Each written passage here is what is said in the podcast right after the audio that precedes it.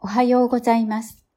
毎朝、聖書の御言葉からショートメッセージをお送りする朝マナの時間です。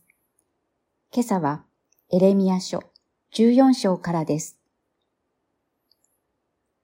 私たちはあなたを待ち望みます。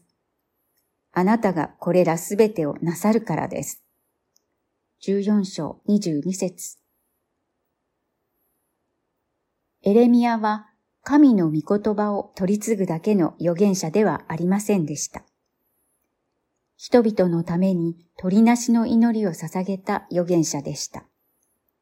そういう意味で預言者と祭司職を合わせ持った人物です。今日の14章はそんなエレミアの姿が描かれています。当時、ひどい日照りがあったようです。ユダの地は藻に服すように打ちしおれていました。14章1から6節そこでエレミアは民に代わって悔い改めと憐れみを求めて祈りを捧げました。7から9節エレミアはユダの人々から迫害されながらも、民の窮地に至っては民のために祈るのです。悪に対して善をもって答える。そんなエレミアの姿にイエス・キリストの姿を見ることができます。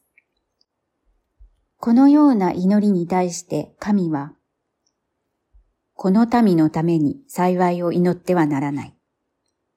彼らが断食しても私は彼らの叫びを聞かない。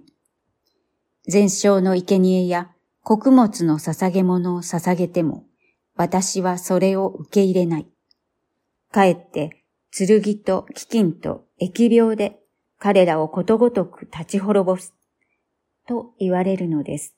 14章11から12節しかし、エレミアは、なおも食い下がります。ああ、神、主よ。預言者たちは、あなた方は剣を見ず、飢饉もあなた方に起こらない。かえって私はこのところで誠の平安をあなた方に与えると人々に言っているではありませんか。と。14章13節この預言者たちとは、エレミアとは別の預言者たちのことです。彼らも神の蜜げを人々に語っていたのですが、その内容は民衆の受けの良いことばかりでした。ユダの国は滅びることはない。飢饉は起こらない。平安に過ごすがよい、と。しかし、そんな預言者たちを派遣した覚えなどないと主は言われます。彼らは偽りの預言をしているのだと。このように偽預言者が大手を振って偽りを語り、神の御言葉を覆い隠す時代だったのです。今の時代もそうです。野目や歌えやと世俗の情報は氾濫し、まるで神の御言葉を覆い隠すかのようです。そのような偽りの時代の中で、エレミアはなおも民のために鳥なしの祈りを捧げます。